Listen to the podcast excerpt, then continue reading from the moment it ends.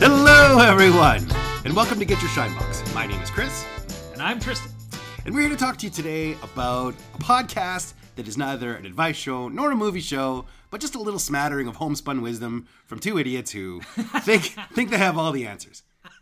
I don't know, is that reasonable? That's pretty reasonable. That's, Okay. That's probably the smoothest that's been, actually. Well, in a while, I think the early days we had some pretty like pretty nice openings, and it was a little Yeah. more generous. But I think we're getting to that hostility point now, where we can just kind of not not to each other, Yeah. but just we just call it like we see it. We just call it, we say it like it is. Oh, I mean, the truth bombs. That's all we're doing is just hurtling these things. We are. All right, well, Truth very good. Oh. footballs. I, I got nothing. It's, it's been a long. Speaking of bombs, Yeah. I'm going to go with that last little number you just chucked out there. You jerk. Eh. all right. All right. Tell me about your week. Okay. So, so this is an interesting week because uh, I mean- I mean, here I am asking you to tell me about yours, and I'm just going to dive in and tell you about it anyway. So allow me to preempt. Yeah. No. Uh, so this week we did a camping trip this weekend. Yeah, And yeah. so maybe the interesting thing about this, in terms of what we did with kids, was nothing. Yeah. There was no kids. It was it was kidless. We um, left them at home alone Oh God, that's it. We flew to Chicago. Oh no, to France from Chicago. from Chicago. Oh. Yeah. That's right. Uh, and uh, somehow they got a hold of my credit card and ended up in New York in Trump Tower. Yes. so that maestro. So, uh, yeah, yeah. So no kids. We we went camping. I mean, just the, just actually um, myself, yourself, and our good friend Chad. Yes, who's going to be doing our next episode uh, around the movie Fletch. that's right. Yep. that's right. So, anyway, tell me about what it was like coming home. Because, I mean, one of the things I found a little bit displacing about Monday was Yeah. I came home and I was like, huh, this is really chaotic. I've had a few days of Dungeons and Dragons, uh, White Claw, um, you know, walking dogs, um, a lot of not you know, mem- like just sort of blank spaces because they're just not having to think or Hmm. uh, react or dispense justice in any way, shape, or form. So again, how was how was your arrival home? Well, uh, it was yeah, it was a little tense Oh. because we're trying to go to uh, a, on vacation at the end of this week. Right. And um, uh, you know, uh, Joe's used that opportunity to go and try to clean and and get packed and things like that. Like a woman should. No Ooh. I'm kidding. oh my God, Laura did so much cleaning too, and I would have been like, mm, like yeah. murdered. I'm kidding, of course. Uh, but um, so she she packed a ton and, and was getting all ready, and that is wonderful. But I think it also became extremely frustrating. I think just the the trip looming because it's going to be a long one. yes. Um, but the trip looming so close, and the fact that I was kind of like on the weekend relaxing, you know, and things like that. While she's like rushing because we're going to have company almost right after the trip as well. oh, that's right. Your family, your extended family's coming. yeah. That's really exciting, actually. Yeah. That part is going to be great. So I got home and it was it was palpable tension. It was yeah yeah because I came back a little earlier than you guys because I thought oh well I, I should come back early and have." but even that was not great. Like I got home, I literally unpacked my bags and I just started into packing the trailer. I started like cleaning. I started running around and doing like all sorts of things because I was like I was feeling really bad. I was Oh. like I maybe shouldn't have gone. Oh, well, Tristan. Ah, but but and and again, like I get it. I get it. It's just there's lots. She's organizing the kids, trying to get them sorted. I think she had a really poor night on Saturday as well. Oh, Yeah, Jackie was coughing all night and stuff. Oh, I so see. she did she had no sleep and stuff and so I get it. I get it. But All it right, was just all right. it was coming home into a a, a bit of a hornet's nest. And uh, so just so kicked up your dogs? Like, yeah, no kidding. Ah, Martini, please. Yeah, yeah. That must have gone over. yeah. Where's my slippies? No kidding. Yeah. I love you, Roman baby. slippies. Yeah, I did. Uh, so it it um I just right got into it, and so it put me in a weird frame of mind where I was just like, oh, f- I gotta go then. I gotta Yeah. move. I gotta Alright. I gotta machine this, and I was tired and stuff. But Mm-hmm. I couldn't talk about or express either a how much fun I had, or b the fact that I was tired. Both of those statements. You have no would right go to either of down. those things. No, you- You've been physically barred from. Pretty much. Pretty much. So, alright. so I would have been held by knife point if I mentioned either of those. So Brutes. Yeah, but the the time away was great. Okay, so that was coming home. That shift, absolutely, I felt it, but it was in like hyperdrive. It Right. was it was shift on Red Bull. Okay.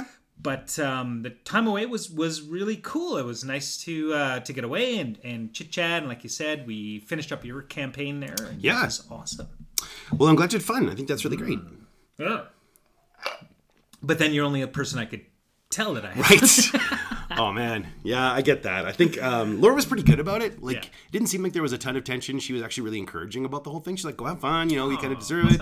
And then, but the weird thing is, when you're used to not chaos and you come home to chaos, Yeah. like the chaos is extra like palpable. Oh yeah. So, like, I mean, it wasn't something super big, but just like it was a- just a lot of like, yeah, yeah, yeah, and like uh, yesterday, like the kids wanted to go and because it was raining, Yeah. they wanted to go and jump in the puddles barefoot. Yep. And here's my thing, like, I I don't know how to read what's like what Laura would freak out about or not freak out about. So I'm like, you kids shouldn't be doing that. She's like, I said they could. I'm like, get out there and splash. like. I, fuck! Every time you think I've got her red, it's just Yeah. like it's a, a 360. I Yeah. never, I never really know what she wants to do or what she thinks is appropriate. So I'm always on my back foot. It doesn't doesn't matter what the situation. So I've just kind of resigned myself to be like, mm, Well, that, that, that is. Uh, it's hard coming into midway into a situation like that, and you know what? It's it is funny because, like, with I would do something similar Mm-hmm. because the intention is is like, hey, okay, you you take a back seat. I've got this. I'm home. Nope, you kids. That's a huge mess. You're just gonna be soaked. Nope, nope, nope. But um, so so the the the assumption is is that you're coming in to to add support and help. well, get the discipline out there. Yeah. Like I'm just dealing it out, man. I'm making it rain with verbal, like uh, Mm-hmm. I don't know, scorn and making it rain in the rain to not utilize the rain. But honestly, I just I can, I can never win in those ones. No. So eventually, I just retreated. I was like, okay, fine. I was hang- hanging out my office for a little bit. I'm like, okay, I'm just gonna like have a little space and just kind of like do my things. And then uh, Laura's like, why are you retreating? Like, why, why aren't you hanging out with us? I'm like. Ugh, like, I can't win. And so then I was like, okay. So I, I was like, oh, let's hang out. And so I go upstairs and just sort of see what she wants to do. This is nighttime now. And she throws on a documentary. Um, and it's something I haven't seen, but she's like two episodes in. I'm like, okay, then. Uh, watch this. I, I, well, no, I'm just like I, I will let you watch your show. Like, um, yeah, it's just one of those things where you know what I want to be respectful. Like, if she's doing something that she's kind of into, yeah, I still want to like infringe on it. The one thing I'm watching though is uh, Pistol, which is about the Sex Pistols. Ooh, Super good, Danny Boyle. It's like I'm about three episodes in. Super, super Pistol. good. I'm right Yeah, there. yeah, yeah, yeah. No, it's it's quite awesome. Uh, very well acted and really very stylized. Like it's almost filmed like it's in uh, 4x3 just to kind of be like in the 70s. Yeah. It's very cool. That's awesome. Yeah. Yeah. Did I tell you I was, I was listening to um, uh, Batman Unburied? I've told you that. Yes, haven't you I? have. You've Jeez, mentioned Hmm. ten episodes, man. It is unbelievable. I think I had ten or eleven there. Yeah. Okay. And uh, Winston Duke, like just a a crap load of awesome, talented people. That is a series you will not put down. Okay. Okay. Well, I'll, I, Podcast, I will. but I will throw it up. Yeah, yeah. No, literally barf out of my. No, go ahead. I threw up a little in my mouth. That's it. Um. Okay. So what are we talking about? Because this is a little different here. Yeah. So this is like um. It, I always find it's a lot easier to, to sort of do these if it's something that you can mock, like you can kind of uh, have a little bit of fun with and kind of poke poke holes in because it just sort of makes it seem like it's so absurd. But this is what movie that is designed to be absurd. So the movie we're going to talk about today is Young Frankenstein, which is a Mel Brooks film. Uh, and, and- yeah, exactly. Uh, oh, so it's okay then? Like, Mm. yeah. you promise. Uh, Ken Mars. Yeah. So, um, so you know what? This isn't my favorite Mel Brooks film. I don't think. I mean, I think there's a couple other ones that I, I maybe enjoy a little bit more. Yeah. But you know what? It's super fun movie to watch. Everyone who's in it is awesome. A weird like cameo by Hackman. Yeah. Uh, there's a lot of stuff that just kind of comes out on this one. Where um, I'm not sure how it got to where it got to. I know Mel Brooks kind of shopped this a bit, and really was looking for a specific budget. Like he didn't take his first offer. He was like, "Nope, I want to do this my way." Um, it's a total send up of those horror movies, which I think is great. Yeah, Um, and I love that yeah. he filmed it in black and white. Like I know he, he's done others like silent movies, kind of in that that vein as well. But Mm-hmm. um, He fought for that too. Like. yeah, I just you know what he's he's not the first guy you would sort of say like this guy's a real artist, but he Yes. but he absolutely is not unapologetic. He pokes fun at everyone equally, so it doesn't really all of his biases are right there for everyone to take in, and uh, it's just the little things like. Uh, we sort of talked about this at, on a different episode, like uh, on Heather's, actually, Yeah. where we talked about Ichluga and the idea of like just these little buried inside jokes. And this is where we um, we looked up Blucher the other day, uh, which which we'll get to. But just kind of a fun little thing that's kind of for people who would know it, but not just out there like um, he's not mugging for everyone. He's got like fun things kind of um, stitched into it all. So I thought that this was pretty neat. Well, it's it's funny because we are. I think w- like we enjoy a lot of his catalog, and, and what's funny is like way back, like this is way back when when we were kids. Um, I think we had watched the History of the World one, and really loved it so much so that um, I think we started performing vignettes for our cousins Right. and things like that, which is funny because that film's pretty racy. Oh, it's it is pretty. so we- going back to that whole idea that mom and dad never actually watched anything No, with us to no. make sure that maybe it was appropriate. Yeah. If it was on videotape, it couldn't. Like if it didn't have like uh, boobs on the cover. Yeah. There was no way there was boobs in the film. Yeah. So I think. Okay, why would a film come alive? No kidding. Oh man.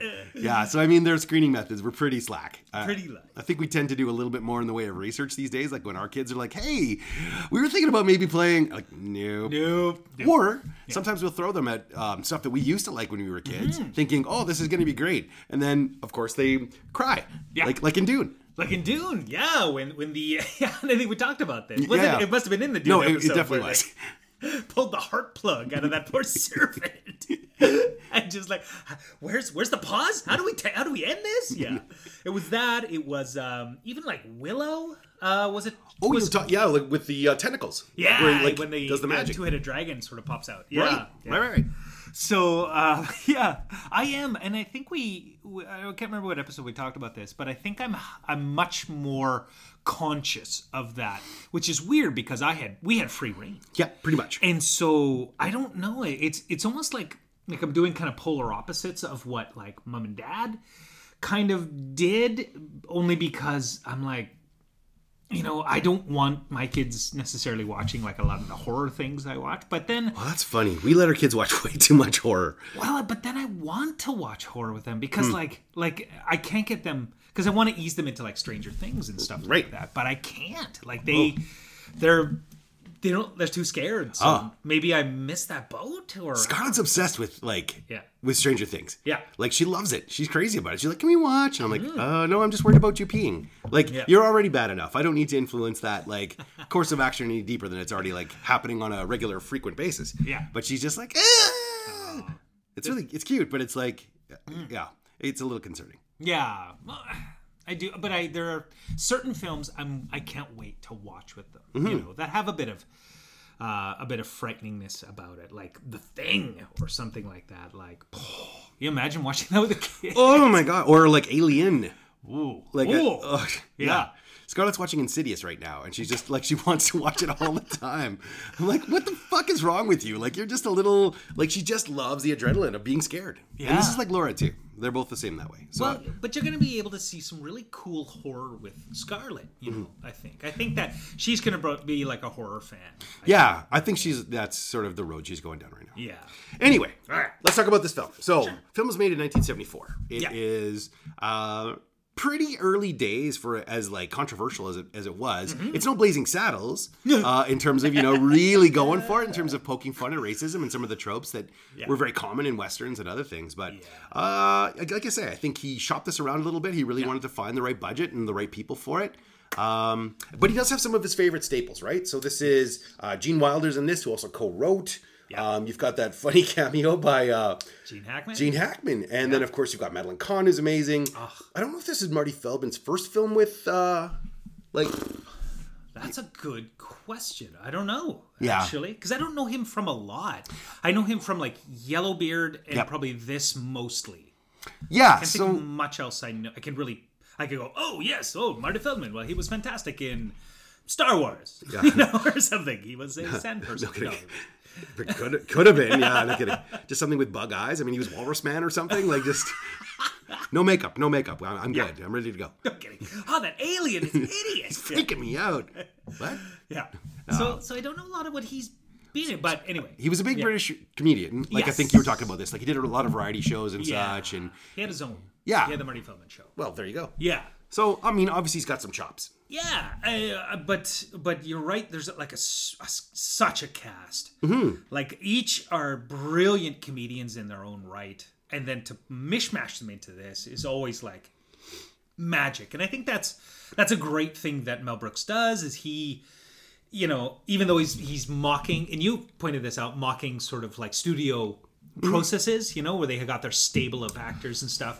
He's mocking it, but he's he, he actually embraces that. Yeah, he totally does. And I mean, I think it's once you have a trusted group that you know can kind of get your style and your shtick, um, you want people who know how to use those lines. Like, Mm-hmm. Yeah. you know, we've talked in the past just about like Carpenter. Yeah. Mm-hmm. You can't give Carpenter's lines to just anyone, or else it turns into like, you know, they live. Yeah. Whereas, you know, if you've got you got the right guy to do it with the right amount of machismo, That's th- it. then you've got like a big trouble. Sorry, who was in uh, They Live? Was it uh, Mike Foster? Like, who- Oh yeah, this is for you, Ross. Uh, no, it was Mick Foster, absolutely.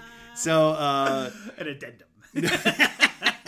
Sorry, everyone who's just uh, finished listening to our uh, episode on Bachelor Party, Yeah. uh, our friend Ross, who very sharp, very smart guy, Yeah. um, was very quick to point out that we've made some glaring errors in our in our name dropping. So, um, but we did reward some people's I- IMDb pages who probably haven't made it in a while to kind of scream at the microphone or scream at their headphones and yell at us and correct us for, kidding. for our idiocy. So, there you are, yes. corrected. Eh, Correct. Done. I love revisionist history. I don't have to think, I just have to feel. That's it. I felt it was Meg Foster, or wasn't Meg Foster. Yeah. It was Helen Shaver. It was Helen Shaver. It was That's uh, Shelley Long. It was, she's, she's good. She's good. Yeah. No. All right. Okay. So uh, also, sorry. Side note. This is um, I think one of the only Mel Brooks films that he's not in. That's true too. He doesn't actually make a cameo in any way, Un- unless he does like I think they were saying. Uh, I was looking at this on either Wikipedia or Hmm. IMDb, but he does some stuff kind of off camera, and he has kind of like little bits. That Been he, like the cat noise. yeah, he makes the cat noise. That's right. So when they're throwing darts out the window, like, still there you go that, that was a pretty fun part already his contribution is already like pretty top notch Foley artist. oh my god Okay. So um, okay. Uh, are you are you walking us through this or am I? all right two minute synopsis two minutes or less we talk about young frankenstein so scene opens Yeah. uh, you know they're going through some of the credits you get kind of that feel of that ooh it's going to be an old-timey you know movie uh, that's going to be a, like an homage to like some of these horror films and so the first thing they do is they pan across the the coffin of dr frankenstein the old dr frankenstein and they open up the coffin and you can see inside and you've got this weird musty stinky decrepit corpse and he's holding on to a book Yeah. uh, or, which is likely his will and last will and testament Or or a diary of his work. well, they kind of really get into it later, right? Like when they go to his Uh-huh. uh, workshop, then you get a chance to really see all of his notes and stuff, and then they're true, that's flipping true, through. So th- I'm, ass- and I thought that that at first too, Oh, but mu- yeah. Yeah. Actually, maybe. but in fairness, I think it probably was as well because that's how I know to go to find his heir. yes.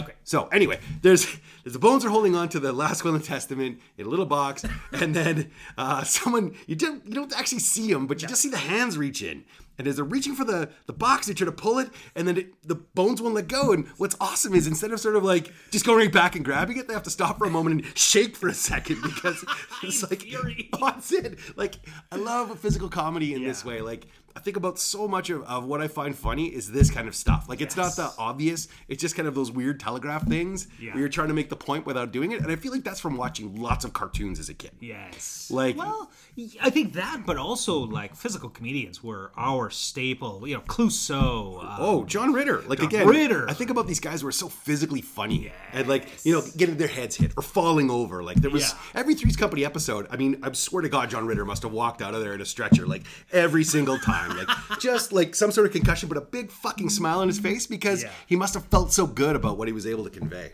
I So- think so. I think so. Okay. So two minutes up, we're done. No, uh, so anyway, so they they pan across that. Obviously, they, they come up with the will, and then they go and seek out uh, young uh, Doctor Frankenstein. Yes. Yeah. Yeah. So uh, Doctor Doctor Frankenstein um, is a doctor. he is someone who's a neuroscientist. Yes. Um, brilliant, uh, working through class, and he's kind of giving a lecture at the university. And of course, he's being challenged by some wormy student who just like Well, actually. Yo, exactly. and this guy's so freaking annoying too. But the the best thing about like Gene Wilder is he's completely unflappable. Oh, yeah. like, he's just wonderful to watch, and he's doing so much with so little. But the constant repetition of Frankenstein, eventually, you know, he sort of like puts him back in his place by like talking about Darwin and the vermicelli worm and how it's like, well, you're talking about the noodle or the worm. And again, this guy is just so wormy. It's super funny to me. Anyway, Absolutely. Well, and, and so um, yeah, we're establishing he is, and right off the bat, this is great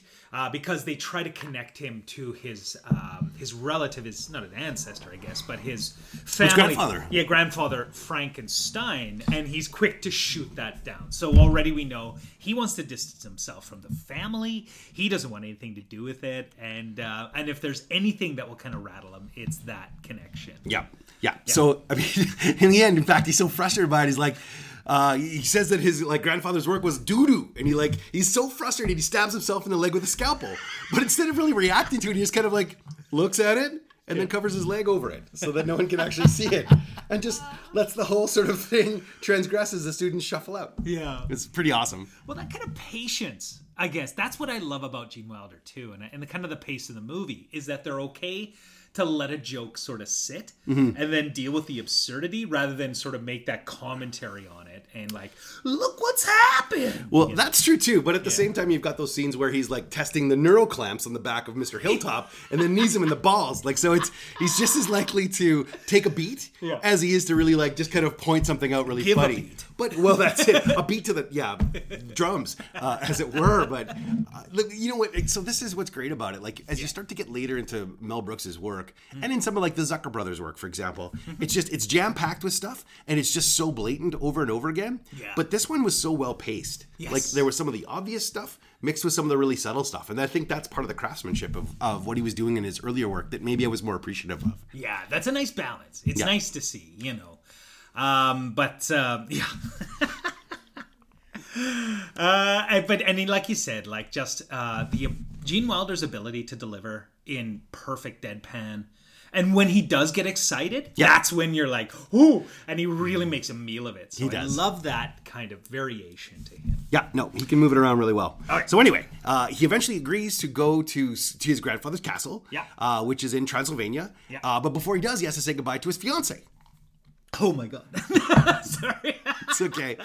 Played by the incomparable Madeline Kahn, who is just so great. Go ahead. She's gorgeous. okay? Oh, yeah. Okay? She is a gorgeous, gorgeous woman, but also so good Yeah. at what she does. And um, her character in particular has an aversion to like affection or Well, something like yeah, that. she's just such a prude. Yeah. like we'll, we'll talk about this a little bit more in a bit, but honestly, like she just she doesn't want to be touched. Yeah. Uh, as he's trying to give like this emotional farewell, and he's like, he- obviously he's in love with her. Yeah. no good. Can't touch a lipstick. Can't touch the hair it just got set. Uh, can't touch the taffeta. Yeah. uh, just because it'll get too crinkled. uh, I know taffeta. Uh, eventually, they end up like having to do like a little like um like a COVID handshake where yeah. he's gonna touch elbows, and then uh, and I think you talked about this too, but she's so committed to this that even when he tries to blow her a kiss goodbye, like she has to dodge it because she's worried about it, like mussing her in some way. Like just to think that far ahead, I was like, this must have been so fun to watch her do her thing. Like I don't even know if that was written in, but just how cool.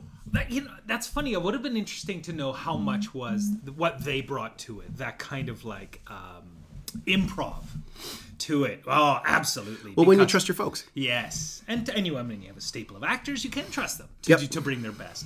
And this movie must be littered with that. I mean, Oh. we'll get to the uh, uh, uh, uh, town inspector here. right, right, right. Yeah, Kenneth Mars. Yeah, Yeah, for sure. No, he's seriously super good. So, um, anyway, so Okay.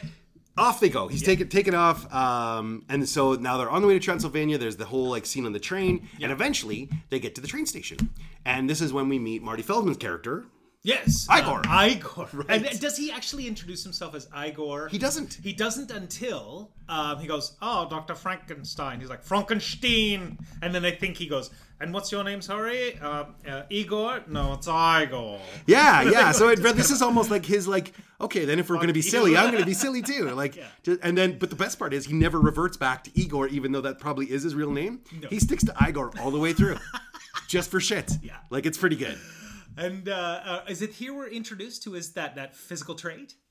Oh yeah, his hump. Yes. yes, for sure. so talk about the hump. Yeah. So um, and this this must have been Marty Feldman here because um, uh, Igor uh, has uh, he's in a typical sort of Igor costume and stuff, but he has a hump.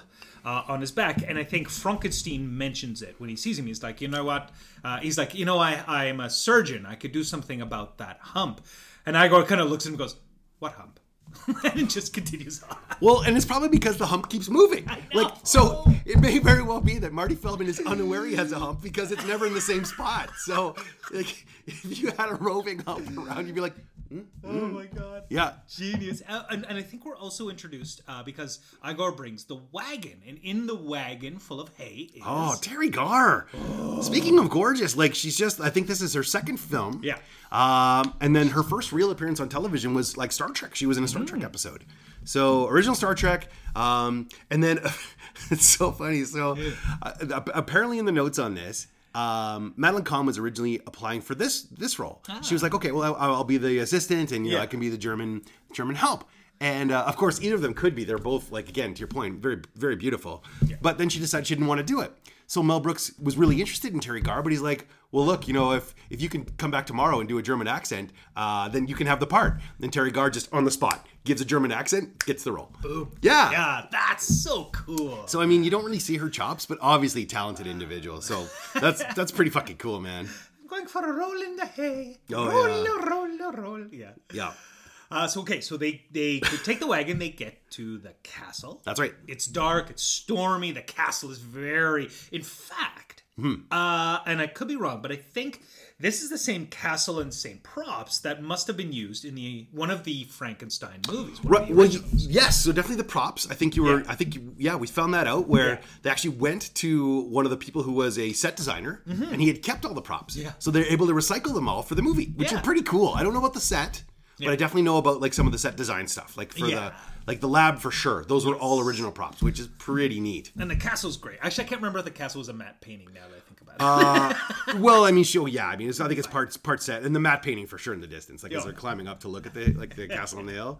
That's hundred percent. Okay, so we we get to the castle and we are introduced to another character. Right. So this is Cloris Leachman's character. Yeah. So here's another like incredibly talented female. Like again, total hats off to Mel Brooks because he didn't just like sort of stay with these easy male uh, comedic figures to kind of work with. He really sought out some awesome talent. Like again, I think Terry Garr was probably a find, but Madeline Kahn's amazing. Uh, Terry Garr's amazing, and then Cloris Leachman's character.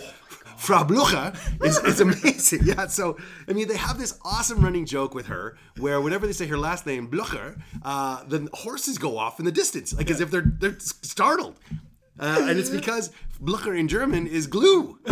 So super fun. I was like, holy shit, that's a great little like nugget tucked What- away yeah. for anyone who g- wants to do the research. Yeah, I love. and they man, do they make a meal of it, and they never miss a beat. Yeah. And they must mention her name like maybe thirty times in the rest of the film. Yeah. every single time. Yeah. Horses in the background. Yeah. neighing. my, my favorite is still the bedroom one where it's like, Oh my God. like yeah, I can just sort of because they're so super far away from the horses. Like there's no way they could probably hear it at all. But just the fact that when he says it, you hear this little off in the distance, like. Like, it's, it's so good. Like again, it's it's no watch in um, Commando. Where, where- yeah, where- where s- someone's on it, and someone's not on it fifty percent of the time. This was like really tight. Oh, so they did a good job. And then even the one little beat with uh, with Cloris Leachman and the candelabra. So uh, as she's going up the stairs, stay close to the light. The stairs can be treacherous, but of course they're not lit. it's just just the idea of having a candelabra. Like it's super funny. So anyway, we, we're introduced to Cloris Leachman. She gets uh, Dr. Frankenstein to his room. Yeah. Uh, and then he's having a bit of a moment. Uh, but in the background, you can see Cloris Leach- Leachman. And what is she doing? Well, she's well. I think there's a portrait Correct. of um, Frankenstein, who you figure out she must have had a relationship with because she's sort of eyeing up Frankenstein uh, as maybe like uh, a, a possible replacement as a lover for, and I think there's some innuendo like Well, yeah, when she, when he's trying to get her to get the fuck out of there, Yeah. and she keeps coming back like Ovaltine, Ovaltine? Can I get drink you nightcap. something to drink? yeah, exactly. Ovaltine. Ovaltine. Who requests Ovaltine? It tastes like chalk and like I don't know toenails. It's foul. So that's right. So she's he has to like basically shove her out of the room. Yep. Um, and then uh, um, it's his first night, and I think um, Oh, so he's having the dream. yes, he's having a nightmare. Yeah. yeah, So he's having a dream and he's dreaming about destiny and he's Yeah. he wants to say that he's not a Frank- Frankenstein, Frankenstein, but he's like a Frankenstein and Yeah. anyway, eventually he just comes to like ex- basically accept it right then and there. Mm-hmm. But the reason he wakes up and is so tortured is because there's violin music playing in the background. yeah. So then what so they this tune, Yeah. this violin tune, and um, he, he oh he he gets woken up by the, Well Terry Gar comes in. Terry Gar. Yeah. So she wakes him up, and then they hear the music, and they've got to go find out where this music is coming from. So I think they track it to the library. Yeah, there's a there's a bookshelf. Yeah, a bookshelf. They're trying to find it, and so um, he ascertains that there must be some kind of passageway or something like that. Right, so he tries to grab one of the books and flip Yeah. it, but it doesn't do anything. No, no. Does he clear out a few shelves, I think, or something? Anyway, um, eventually, I think she touches the uh, sconce, Right. uh, which activates the swivel door. Correct. Yeah, so it opens it up and flips him around. Yeah. Uh, but then he's on the other side and, and she's on this side. Yeah. And every time she lifts the sconce and puts it back, it doesn't just swivel, you know, 90 or 180 degrees. It's like a 360. It does a whole like circle. Yeah, yeah, a full spin. Right. So he he needs to stop this. He Right. needs to um, you know jam it open so that she can come with him and things like that. So I think at one point she pulls a sconce, it swivels, and he gets trapped. He gets scooped. Oh, Yeah, it smashes him in the groin. Yeah. so there's this whole scene where he's just like, do not put the candle back. Uh, and I I mean, I don't know what it is, but something about getting hit in the nuts and having Yeah. your pitch change. Uh, I think that that's such a funny trope. And I mean, for some reason, even when I got hit in real life, I'd be like, "Am I supposed to change my voice now Yeah, for this?" do I Like, get- is my voice getting li- like higher now? Well, it, it's because we were trained because of Young Frankenstein, but also The Running Man. So Oh. there's a character called Buzzsaw in The Running Man, and it's the saw's a part of me. I'm gonna make a part of you. And, and Arnold wrestles with this saw and eventually spins it somehow. And flips it up between Buzzsaw's legs and gets him in the nuts and, and just cuts him up from nuts up. Right. Well, as he's screaming, all of a sudden he goes into this high falsetto operatic, like vibrato, "Ah," kind of thing. I don't. I think the last thing you would be doing at that point is trying to maintain a vibrato as your like testicles are being sprayed across it, like yeah. your chest. Yeah, I did a Oh. perfect high C. Kind of thing. Breaking glass somewhere, like just finally hit it. That's it. Let's end this meeting on a high note. Which is another Cloris Leachman. Yeah. Ah, that's right. Yep. Ah, that's awesome. Okay. Good time. So yeah, so he gets squished. Eventually, they find a passage, Right. right down uh, into the inner uh, sanctum of the ca- uh, castle, Right. Which they find Well, this is a laboratory. So here's a laboratory with all the original set pieces. That's right. Uh, then they keep going and they notice that there is a side room. Yes. And in the side room, there's a cigar and then there's all. Yeah. What, what is that cigar thing? Does it ever get kind of worked out? well, it's Cloris Leachman's, but I mean, I, don't guess, look at what an odd like character I choice. know. I guess it's meant to be like, oh, someone was just here. Well, yeah, I guess, it- guess, maybe yeah. it's more like uh, classier than a c- cigarette. Yeah, I guess. Whatever. anyway, there's a violin, which is obviously the source of the music. Oh. Yeah. There's a cigar that's there, and then there's the book. There's uh, Dr. Look, Frankenstein's that's it. diary. There we go. Yes. Mm-hmm. So this is where we land on on the diary, and then you know uh, Frankenstein decides to take the book and he begins to read it, and uh, eventually they come up with a plan to to change life. Like they see that there's an actual full. Uh, map Schematic, of what yeah. to do, and Igor goes ahead and paints like basically Peter Boyle as a seven year old saying that well you know you'd have to make everything really big and really gigantic, and and basically it's Peter Boyle in a, in a seven year old's portrait. So so good. yeah, so once once they've got that locked down, then I mean, the very next scene is finding the dead body. Like so, you know, the body's hung, it's hanging uh, because they decide they have to go find one, right? Yeah. And so then there's the whole thing where it's, where it's hanging there, and then they bury it, and then they go dig it up. No, no. uh, Just before this, is this where he acknowledges that he's a Frankenstein? Yeah, yeah, yeah. He comes. Where to I think Igor's like, "Wh- wh- "What do you want to do, Doctor Frankenstein?" He's like, "It's Frankenstein." This is that him, Gene Wilder, like when he freaks out. Yeah. right. Just that that dynamic of him um, uh, showing another side, showing Yeah. it, like the manic. Y- Yeah, Part of I mean, he that does that a was few neat. times, right? Like when uh, when the monster when he tries to make it when it fails, for example, he tries to walk away. He's like, "Well, you know, that's that's kind of how it goes," and then he just gets on top of it, starts choking it, and pounding on him. Like he does. His manic is actually really great. Oh, that's so good. Okay, yeah. So, so yeah, we immediately see uh, Peter Boyle has been hung, and uh, so they go to retrieve, dig up that body. Yeah, that, they're going to dig it up. And so as Oh. they load him into the cart, uh, you know, there's another great physical comedy scene. Oh. So you know, here's like a, a rigor mortis arm sticking out out of the out of the whole like little uh, basket, wagon, yeah. they've got for it, Yeah. right? And a police inspector comes up, not not the one we're going to talk about later, Inspector Kemp,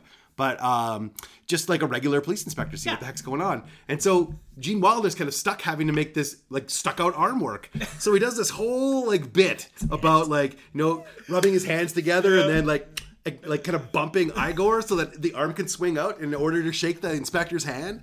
Like it's super good. Like ah, they just even like to get to kick up to salute the guy. Like Oh, yeah. just some really fun things to kind of push this along and you know one of the things about uh, mel brooks and the way that he works is there's so many like little vignettes that he does like Yeah. what makes history of the world kind of a fun thing is he's able to take all these little pieces and still have a narrative Mm-hmm. Yeah. but it's threaded together with like okay this is a funny bit Yeah. hey that's a funny bit Yeah. and so you can see in this case he doesn't really pull them out of time or they're they're still interspersed with the main story Yeah. but just like you know what a fun little thing he didn't have to do gag. but just Yeah. like yeah you know you've got good comedic actors put them to work Yeah. Oh my god. And that routine is brilliant. It's so funny that Igor understands what uh, a certain stomp means.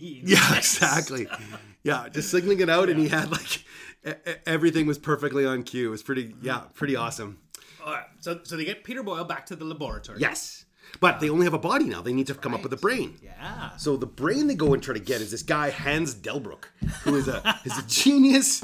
He's a scientist and a saint. He's the perfect person to get this. Yeah. And so, uh, what happens when they go to try to retrieve the brain? Oh, well, Igor goes. To retrieve Igor goes to retrieve it, and so he goes to the brain store. Where everything's properly labeled and stuff like that. So Yeah, with this patient little town- confidentiality. Like Yeah. you kind of wonder why like the laws came in eventually to sort of like protect privacy when it comes to Seriously. patients. um, But this little town in Transylvania has this like like this this like surgical brain store. All kind of like but sort of partially exposed. Like Yeah. so they're in glass tubes or glass jars. Yeah. But there's no real like nothing's hermetically sealed. Like Oh no. what are they, what are they got in there? Like I don't know, saline? That- uh, well, it's the same stuff that they have in Futurama to keep the heads alive. Well, I have to feel it's a bit more futuristic. Like, you know, the head of Nixon can actually like talk and kind of do shit. Well, they're getting there. well, I it's Uh, see, the yeah. evolution of it. Very good. Okay, so so Argar goes and and he grabs the appropriate jar. He grabs the jar of Hans It's Delbrook. Hans Delbruck. I'm sure there's probably a joke, There is definitely something. but I don't get it. Anyway, Well, all right. well, yeah, we that's can look. fine. At it. That's okay. Okay, so Igor has the jar and he gets startled by something. I think. Oh, Yeah. okay. Here you go. Here's here's Hans Delbruck. He was a German historian. He's one of the first modern military historians, uh, basing his method of research on the clinical examination of ancient sources, auxiliary disciplines, demogra- demog- demography, and economics. What- like there- Deep that's- cuts. cuts, man. so funny. That's awesome. Well, good for them for kind of like I don't know how they would have landed on that as like something that would have been funny for people, but I guess some like history nerd was just like boing. I can't feel my wiener. Thank you, Mel Brooks. Exactly. You're the best. Anyway, there you go. Ah, okay. So, but well, Igor's got this Nobel Prize winning, amazing historian brain. Yep. And he gets startled by something. Right. Uh, oh, it was the and- lightning. It's the lightning. Thank Lightning you. storm. So lightning storm in the mirror. He sees his own reflection. fucking freaks out. Rightfully so. Walrus man staring back at you in the mirror, and you're like, Jesus Christ! So yeah, That drop. is brilliant. Yeah, yeah. So he drops the brain. Drops a brain, and it's dead. It's in pieces. It's whatever. It's Oh, it just unusable. it yeah. instantly just turns to shreddies though. Like Yeah. it goes into like yeah, steak tartare. yeah. So he's freaking out. He's like, oh, but luckily, luckily there is another brain on display. We are at the brain store. There's probably multiple brains to choose, Sure. but he immediately goes to the one, and he can read the name. It's not like he is uncertain. Well, he does. He's like it's Abby Normal. Like, so he know. Like, again, it- Yeah. there was lots of choices, but I mean, he goes straight for the one worst one that possible, just because I guess he's a bit like, I don't know. Well, or he's just kind of looking to sabotage it in his own kind of Ah. spiteful way. He's not entirely stupid. No, he's not. He's not. Uh, but he grabs that one. So he grabs the Abby normal brain. Yep. and brings it back, in which uh, Frankenstein then uh, inserts the brain into the head. So um, from here, they've now got to um, complete the process, Right. add a bit of lightning, and get the body alive. That's right. Yep. So he holds him up. What a cool prop that is, too. That that like um, pulleyed um, tray Yeah. kind of thing. Like again, like all that, that the production of this is actually really really quite wonderful. Yeah. No, they do. They, they do a lot with it. I mean, it's Yeah. uh, the total budget was 2.78 million. It's not a ton. Wow. But I what is mean- that? It's- uh, that's Oh, no, in- in- $74. Yeah, yeah, yeah. No, no. Hey, man, that's a that's like that's a Michael Bay 15. film. yeah, it's, oh my That's God. Pearl Harbor. they Wah, were wah, wah, filming. wah, wah. Roll out. No, it's uh, yeah. Like, the plot, tech is a really, little funny. You know what? Michael Bay got a lot of influences from Mel Brooks' Young Frankenstein uh, in a lot of ways. The Allspark, Lightning, come on. There's ties. Come on. There's definitely ties. Yeah, I, am not yeah. saying you're wrong. Yeah, uh, Shia LaBeouf, Abby Normal Brain, right? It all kind of lands. Anyway, Circus freak. so um, eh, they they raise them up on the platform. Uh, the lightning hits. They switch all the switches, flick all the things, um, do all the things that that uh, uh, to, to very much mirrored in in all the Frankenstein movies to Yep. get the monster. Yep, all the sequences. He comes down. Yep. Yeah. And uh, but he's uh, no, non-responsive. Doesn't work. Yeah. So what does he do? He freaks out. yeah, I know. Again, he starts off pretty calm, like you know Yeah. what? Okay, well, you know, uh, this this kind of thing happens in science. He's really like very philosophical and high minded about it. But yeah, it just kind of snaps and starts choking the crap out of him and stuff.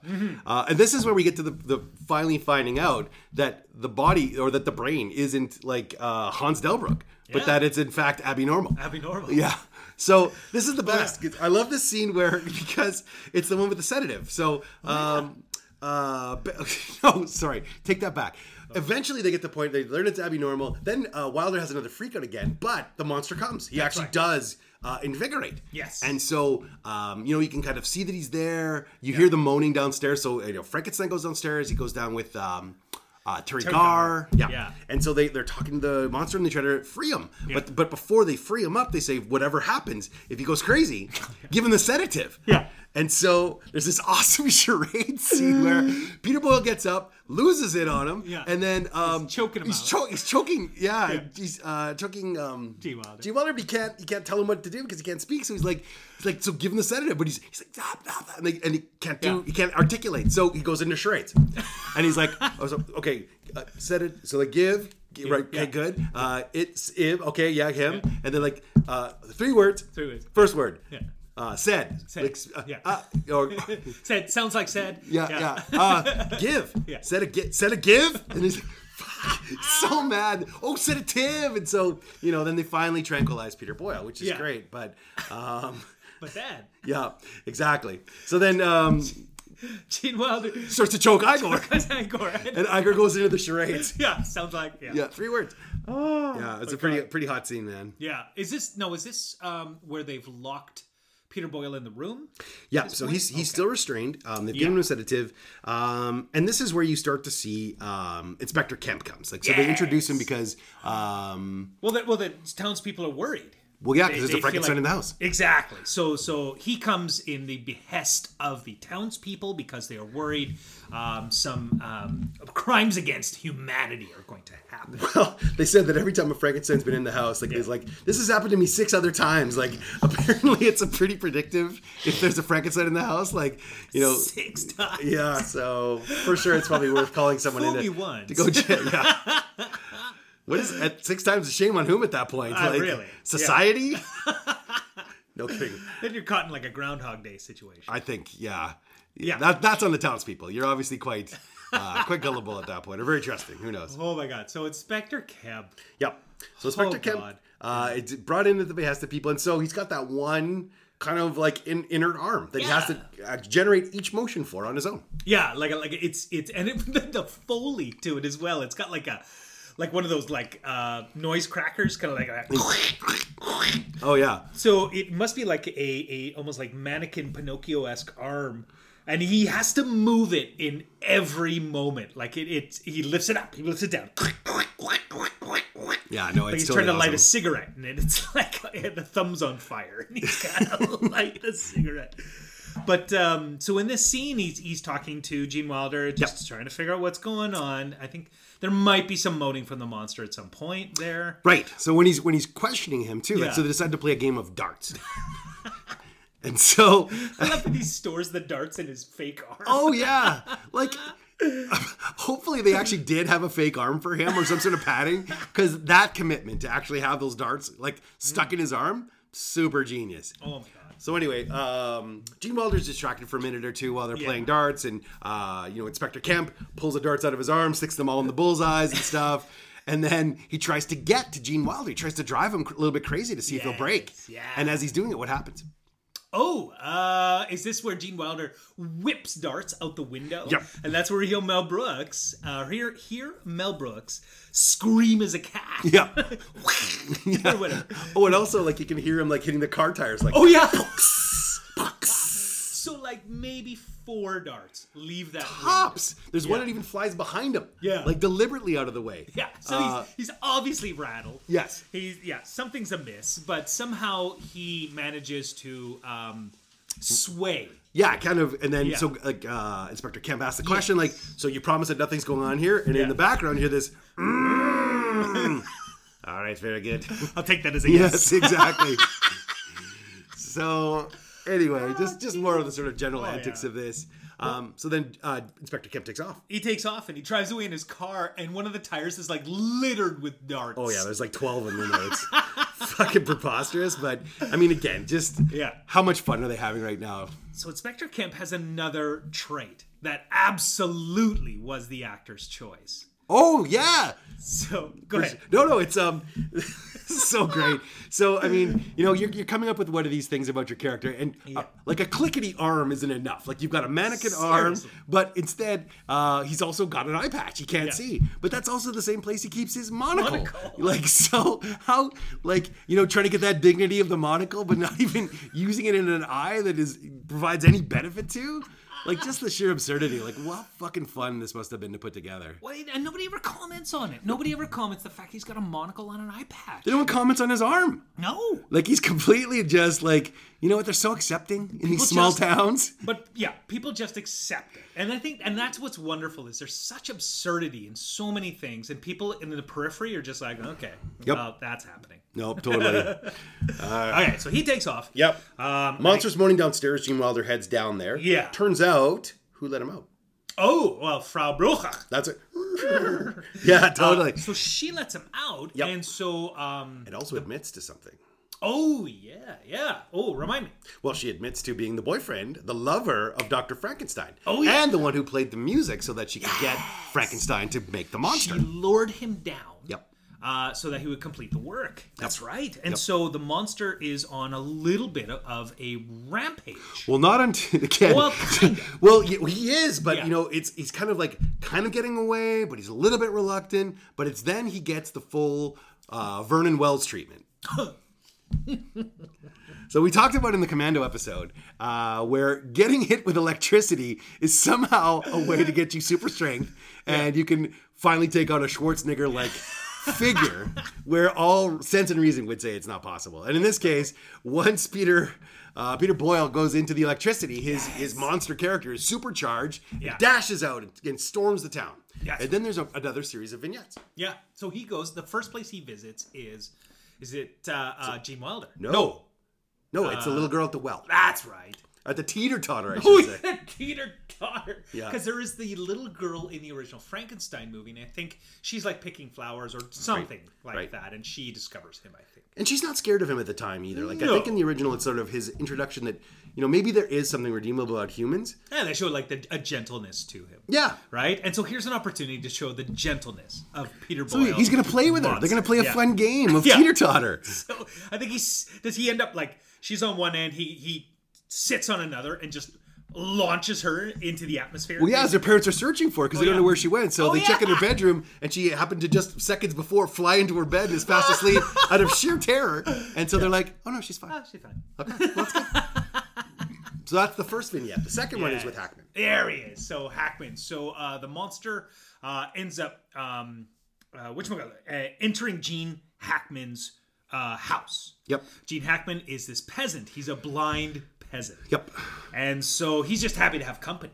Well, yeah, he's like some some blind beggar, but you know the nice thing is he's more than happy to take in this stranger who he's recognized as mute. He Mm-hmm. can't talk, so he's just going to provide him with simple comforts and have you know some a nice meal. Yeah, nice hot soup. That's a Who hot doesn't soup. want a hot soup? No kidding. So there's a great scene of man, they make a meal of this, pun intended. Yes. Where Hackman has a ladle of, of boiling hot soup he's meant to be pouring it into Peter Boyle's bowl, and Peter Boyle's like following the ladle, trying to anticipate when it's gonna pour. but always just a little bit too late. Yeah. yeah. So he gets he gets hot soup in the lap about three Yeah. times, um, Yeah. and then uh, it pours him a glass of delicious wine. There's a That's right. goblet. Yeah. Um, and you think, okay, well, this is going good because it actually manages to pour it in the cup. So Yeah.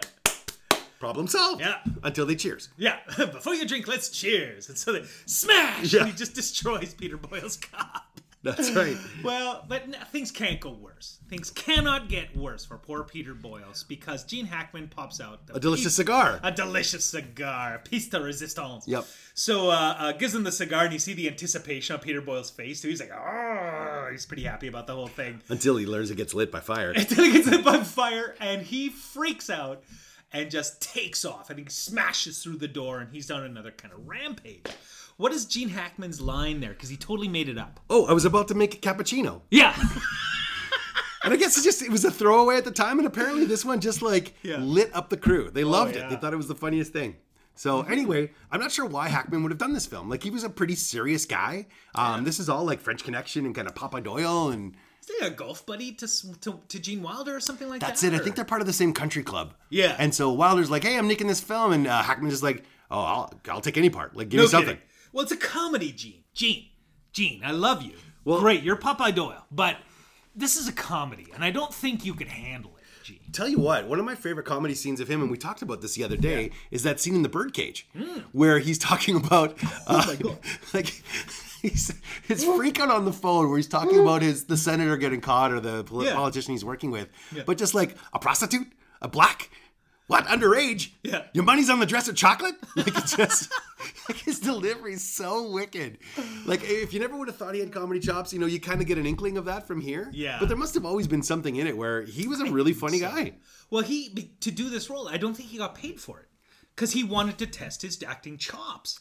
So, so he was, or his comedy chops. And Yeah. so he was just like, "Fuck it, I'm gonna, I'm gonna do it for free," you know. And he was awesome. He was a great addition. He totally was. Okay, so monsters storming off. Yep. Um, is this where the townsfolk are becoming, excuse me, aware of who he is? Yeah, yeah. Does he Uh, so, make his way back to the castle first? well, I think they start playing the music again and they lure him back. Right. So they lure him back to the castle. Yeah. And then that's when Wilder goes into that scene like, no matter what happens, no matter I'm what going happens. in. Yeah. I'm gonna get through to him with love. Like, do not let me out. yeah. Three seconds later. Yeah. Let me out. Yep. He just got he's freaking out. Let me out, And- yeah. And, eventually, but he kind of taps into like his showmanship. Yeah. So he's like, hey, you know what? You're a handsome fellow. Has anyone ever told you that? That's like just kind of right. butters him up a bit. Yeah. And then he's feeling really good about himself. Yeah. And this is where they decide to do that show. Yeah. Well, they want to introduce him to the to the uh, townsfolk. They want to show that he's not a monster, Right. that and things like that to sort of diffuse the situation. So, what's the best way Okay. to really introduce this monster in his, um, you know, his passivity? Yeah, you know, push a guy who's been alive walking for like, I don't know, a couple days. Yeah. And then get him to do an elaborate dance number where he's singing along to putting on the Ritz in front of the intellectual society in a closed room. Like To it's the, the, this village's intellectual intellectual society. Oh my god. As it turns out, there's a shit ton of intellectuals in this little town. was. Yeah, there's like packed house. it's the Neurological Society of Transylvania. Like Yeah. I mean, if you're thinking about guys who are fucking with brains, it's these guys, right? I Like guess. how many experiments have gone on? It's Oh my all God. experiments. They brought brains with them. It's all like created brides Bring and your like plus wives one, and stuff. Yeah. Pretty close. Oh my god. So um uh so that they, they do the show, they do putting on the Ritz and, oh my god. Oh, and Peter Boyle improvises that whole putting on the Ritz, thing, doesn't he? oh my god. It is so funny. Yeah, no, they Uh. do. A, they do such a great job of it. Yeah. So everything's going swimmingly. He's Yep. in a tux, he's dancing around, uh he's got his cane and everything, his top hat. But one problem. yeah, so uh stage light Yep. uh bursts and catches fire Yep. and fire sends off the monsters. So Gene Wilder tries to cover by doing like this quick soft shoe routine. No kidding. But but but the monster just can't get back into it, and then people lose it. Yeah. So not only did they bring like their plus one Franken folk, Yeah. but they brought a shit ton of vegetables. Oh, yeah. Yeah. So all the cabbage comes whipped out, and Yeah. and then the monster just he's bitter about that, loses it. They Yeah. have to chain him up because the police are there, and they That's right. Kemp and his like team. They kind of anticipate that this is all going to go to shit. Yeah. So they capture him, they chain him, and they put him in in jail. Yeah. Uh, so he's in jail. Um, there's a person in jail with him. Yeah. Well, it's not that there's a person in jail, but there's one guard who kind of starts to screw with him. Oh, Right. Like, right. because he really just, you know, kind of taunts him a little Yeah. bit. And, and, and was he like lighting a cigarette? Same kind of thing, right? Something, yeah, he had like a match or something. He was taunting him, teasing him, but eventually Peter Boyle just pulls off the chains, I think. Yep. Rips it apart. Yep. And storms off. Yep. Did is, did they try to lure him to the castle again? no, uh, what happens is he start he comes back on his own, but that's after Madeline Kahn has arrived. So she arrives, and uh, Frau Bruche Yes, right. goes to notify Frankenstein, and I think he's like he's sleeping with Terry Gar. or well, they something. lower him Yeah, down, and they, lower they him just finish down. having sex. That's right, and they're both smoking. Yeah. So, I mean, I, I know that I've like uh, kind of loosely talked to you about this before the program, but I mean, what what was this whole thing in the seventies just about smoking and sex? Because I mean, I was never really a, like a smoker when I was like a kid, but I always felt like it must be much better, or I know that I've I've had really great sex if I need to have a cigarette, You got a cigarette? well, uh, yeah. or if I needed one. I was like, oh, okay, well. That best echelon comes with well Yeah. two things you need to have. One is come a, a cigarette, and the second is if you can make a woman scream opera. yeah, apparently. Yeah. Oh yeah. If you can make her sing, then you think you've nailed it. Well, that's right, because um, yeah, Madeline Kahn arrives. Yep. Um, and she's so funny. Yeah, no, she's great. She gets in there. She won't even like hug him or anything like that. And so Marty she- Feldman's kind of hitting on her loosely too. Like Oh, he's he just kind of starts- right in there. Oh my god, that was fully improv when he like attacks her shawl. Oh, that's her, right, Her 'cause- s- stoat, or whatever it is. because he keeps getting fur stuck in his mouth, and he has to like spit it out. That's right. you take the blonde, I'll take this one. Ah, he just attacks it. That's so funny. So she she goes to her room. Yeah. And so she gets situated there. Uh, she's like, uh, Oh, also like, but Gene Wilder also gets completely rejected in that scene. oh yeah. Like he's like kind of really trying to make things happen, and she kind of makes this whole case for like, Yeah. Oh, you know, why don't we wait till we're married? when I yeah. can fully be yours, and you Yeah. can tell he's just like, I don't care. Uh, but he eventually agrees, but he kind of like goes out on his knees because I think Yeah. he just like can't stand up. Yeah. He's- the blue balls are that significant where Yeah. he cannot even stand.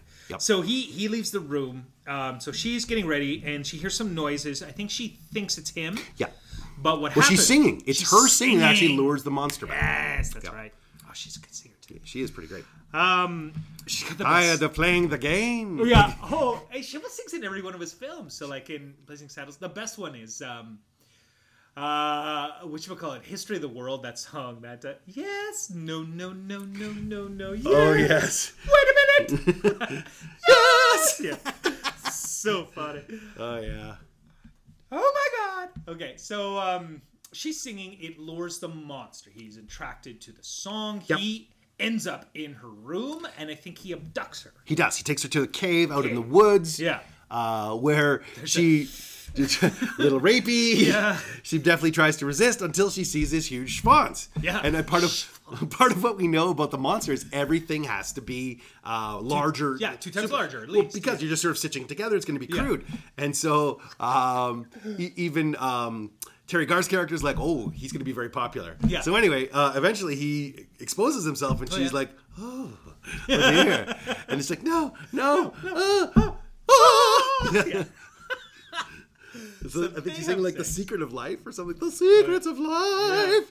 It's pretty good. Uh she has sex and then I think um I think there's a quick vignette afterward where she's like, "So, what are you doing? Like what Penny are you for your thinking? thoughts." Penny for your thoughts?" Oh, like yeah. she's just and he's just like, "Ugh, "I'm done."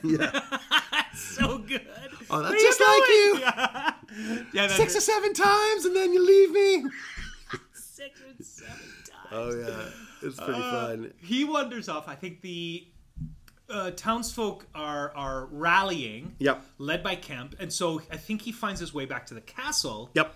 Because Uh, then Frankenstein wants to try to to transfer. That's right. So the last Yeah. ditch hope of all of this Yeah. is he wants to transfer some of his intellect to the monster. So then this way he won't be this kind of be wild creature. Exactly. He'll be completely normal and everything will be, you know, sort of re- restored. Yeah. So um so he gets in there and they have Yeah. to be in the chamber for uh, a certain amount of time has to be Fifteen minutes. 15 minutes, not one second left. less. Uh, not- yeah, it has to be exactly, Exactly. so. So anyway, things are happening at the front door. They use Kemp as a battering ram with this Yeah, he one uses fake clickety arm. Yeah.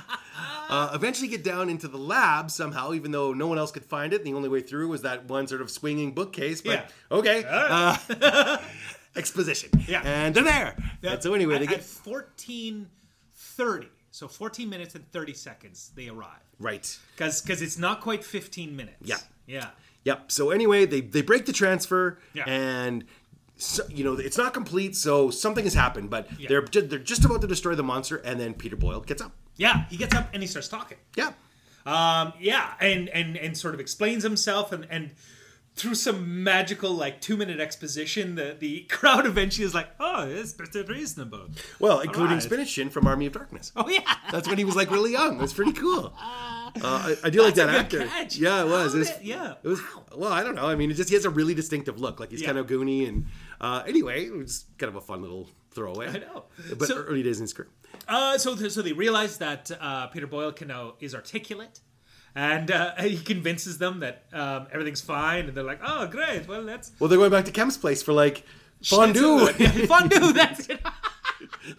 Everybody back to my place for fondue. exactly.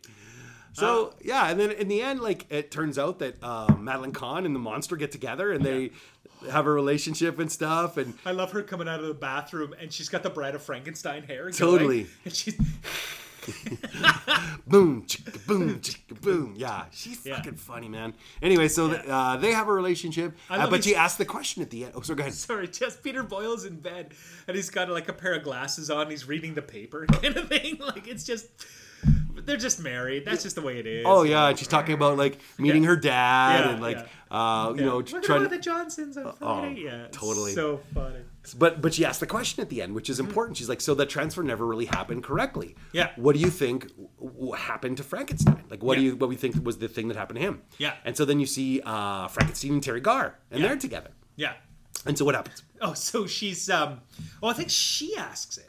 Oh, Cause, sorry, you're 'cause- right. Yeah, because she asks it because she's like she they're in their marital bed. They got married, and so she she jumps into bed with him and and um, and she's like, oh, but uh, what did you get from the monster, uh, Herr Frankenstein? And uh, uh, he gives this look to the camera like, mmm, and he jumps her bones, and she's like, oh, oh. Oh! Just does that operatic. Oh my god! So this is this is like Super. me and bachelor party with the egg beater. Yeah. Like so, I mean, it's all these little things where when you, when sex is so foreign to you and you're too young to be able to contextualize it. Like, Yeah. I Mm-hmm. mean, what? I'm like ten watching this show. I'm like egg beater. Ah. Or now like oh opera. Like you, oh, this- the mysteries of sex. means, Yeah, yeah. like- Maybe when you makes use the sense, egg yeah. beater, that's when the opera happens. That's when it happens. It's all falling into place. very good. Okay, Uh, so so yeah, and that's that's the film. that's the film, and um, we never get like a resolution with Marty or Frau, Frau Bruche, but um, they're there, they're Yeah. doing their thing. I suppose. I Yeah. Mean, um, but you know what? Here's a. It's a fun film. It goes actually really quick. I think lots of the jokes kind of hold up. Someone set a fire in your car because it took too long and I got bored. Money, please! So we don't need it. Speak for yourself. I will happily take every cent coming out of the money zone. But I, I was gonna say we will do it just for the love of it. Well, yeah. I mean, here we are looking to supplement the podcast. We're, we're men of the people Yes. at the heart of it all, really. So Really. come to us with any request. If we can grant it, we will. We will. We're champions of the people. Yeah. know. Yeah. What other, besides just doing the money zones, what other requests would you grant? Uh, a request for a back rub. Oh, Um, Yeah, a request. after the podcast. You know what I'm going to be leaning in on? Let's so busy. That's work. God damn. Liar! J'accuse! No. Continue. I, I also um, I enjoy um, uh, uh, What's that? what's I'm gonna give the full Lionel Hutz here. You want me to drink you? But it's 10 in the evening. I'm, I'm sorry. I'm sorry. All right, so Um, to keep us in whiskey, Uh, Now this is noble. Okay, I, I can get behind that. yeah, we we we want to um, sort of showcase our prowess, our uh, panther-like agility in talking about local businesses, and we only really support local Mm-hmm. businesses. That's a, Uh, interestingly, St. Albert has a ton of movie-themed businesses that you've either never heard of or don't exist.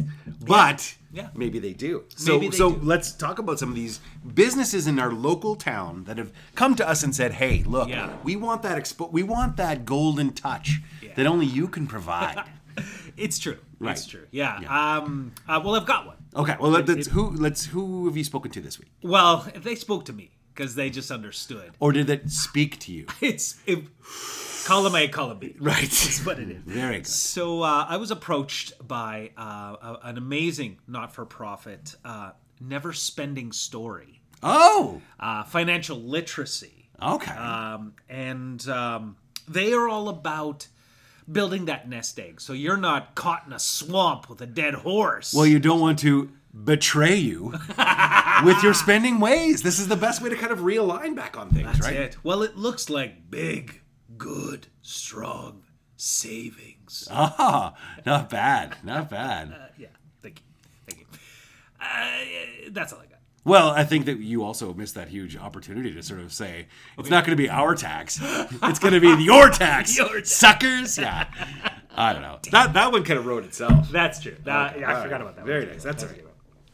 Mm, what about yourself? Oh. Surely you were approached by pillars of the community. Well, you know, um, I, I was really sort of thinking about my daughter Scarlett, who's got a little bit of a lisp. So I was thinking about who I could go and speak to, uh, who could help maybe correct that or help her work on it. And I found this great place uh, led by Professor Gimp, and it's called Pulp Diction. and so, you know, Professor Gimp.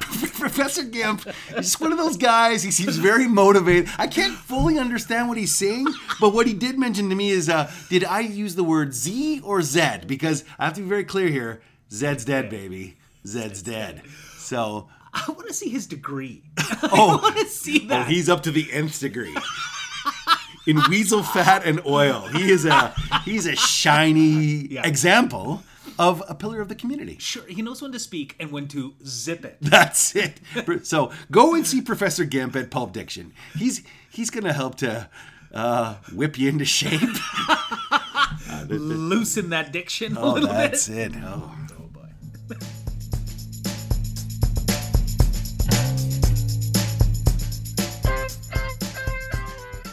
Takeaways. Oh, um, yeah. So I guess like we're talking from like a parenting standpoint, Yeah. or just sort of a general. Well, th- I mean, my my general one is like you know it's pretty pretty hilarious, Hmm. uh, and so this one really holds up well. But I think if I'm thinking more philosophically, uh, the one thing I think I really take away from this is you know uh, Frankenstein very much in the beginning is fighting his destiny. He's like you know what. Yeah. Um, I'm, I'm not my my heritage. I'm not the people who kind of um, laid my foundation. I can be something different. Hmm. And I think to a lot of uh, degree, you certainly can. Like you, I think you have a lot of input in what your destiny looks like, or who you're going to be as you develop, or the Yeah. decisions you make. But I think there's also something really noble about um, kind of accepting those parts of you that are there. Mm-hmm. I mean, you learn to work with them, right? I mean, don't go and reanimate the dead, but at the same time, like, Hold on. okay, maybe this eighth time's the charm Yeah. like uh seriously though i mean i think you have to acknowledge those things and i think um oftentimes I, I we've talked about this before but there's certain things about our childhood or, traits about like like my or the parents where you kind of you want to reject some of that stuff right like Yeah. i'm probably like um like hot-headed like mom Yeah. Like I probably, you know, this is why sometimes we are we get a little bit into it um, because we're very similar. So Hmm. you know, um, her reactions are sometimes my reactions, and I'm like, ah, shit. But I, and I, I resent those parts of myself sometimes, but at the same time, I also acknowledge them, and I think sometimes it's the um, the passionate part of you, like the steamy part of you, that also drives other good tendencies. So Hmm. Yeah. you know, be don't be afraid to acknowledge who you are and where you come from, and learn to use those parts to make you the best you that you can be. Yeah. Oh, I like that. Yeah. How about you? What are your big takeaways? Uh, people uh, are more than they seem. okay. Yeah. So I, when Flesh I that was thinking out a about bit, that. yeah. So it actually, and it's probably not as deep as it as it sounds, right? Okay. It's not uh, Plato philosophical. It's it's all about um, you know, uh, well, look, think of Gene Hackman. The assumption that's like, well, you know, what, you're not. This isn't for you. You know, you're you can't do this, and yet he does. You know, and then um, and then literally in the movie itself, you've got. Uh, everybody fearful of Peter Boyle. Everybody like you know it's another monster. It's the seventh monster. God damn it! really you know and he surprises as well and then frankenstein surprised himself and and so um, there was lots of assumptions made on people given their characteristics, their caricatures. Yep. And people can surprise you, you know. Yeah, Igor's not some some you know bootlick. He's actually yeah, like you said, like he's, he's intelligent and he's smarmy or or sarcastic. at Well, least, you he's know. sly. Like He's I don't- I don't- sly. he's definitely not like Yeah. a dullard. Yes. So people can surprise you. So you have a first impression, you- right? People say you get seven seconds to make an impression on someone. Yep. But you know what? You've got to resist that urge to make all your preconceptions about someone when you meet them for the first time. It, it's actually worth finding out who they actually are because they can surprise you. Okay. Right? So that's that's probably my big takeaway out of this. Well, I think that's a pretty good one. Yeah. Excellent. I know. Okay. Well, I mean, I think you really like touched on a lot of good themes this week. Well, I worked hard. Well, I I- finally worked. no kidding. well, it's been a lot of mail delivery in this last little while, and your stamp licking tongue is probably covered in calluses. So now that it's fully recovered from mailing it in, uh, you could start to like you know contribute in a way that's actually useful. So I Yeah, mean, it doesn't I- feel good. Well, I, it- I it- like it's writing probably cool uncomfortable. things. Yeah. yeah. But um, no, I think this was really like this is your big week. Yeah. Yeah, and I'm I mean I'm uh, I'm proud of you for like being a good dad for coming back and like you know coming back early where you actually took responsibility and were like a good contributor. I was just like woo. More Greek baths, please. Extenuating circumstances. Well, understandable. Yeah. And anyway, I mean, I think you're a terrific dad and a, and a great contributor to this, but I, I need you to do one more thing for me. Yeah, anything. Awesome. Could you get your fucking shine box?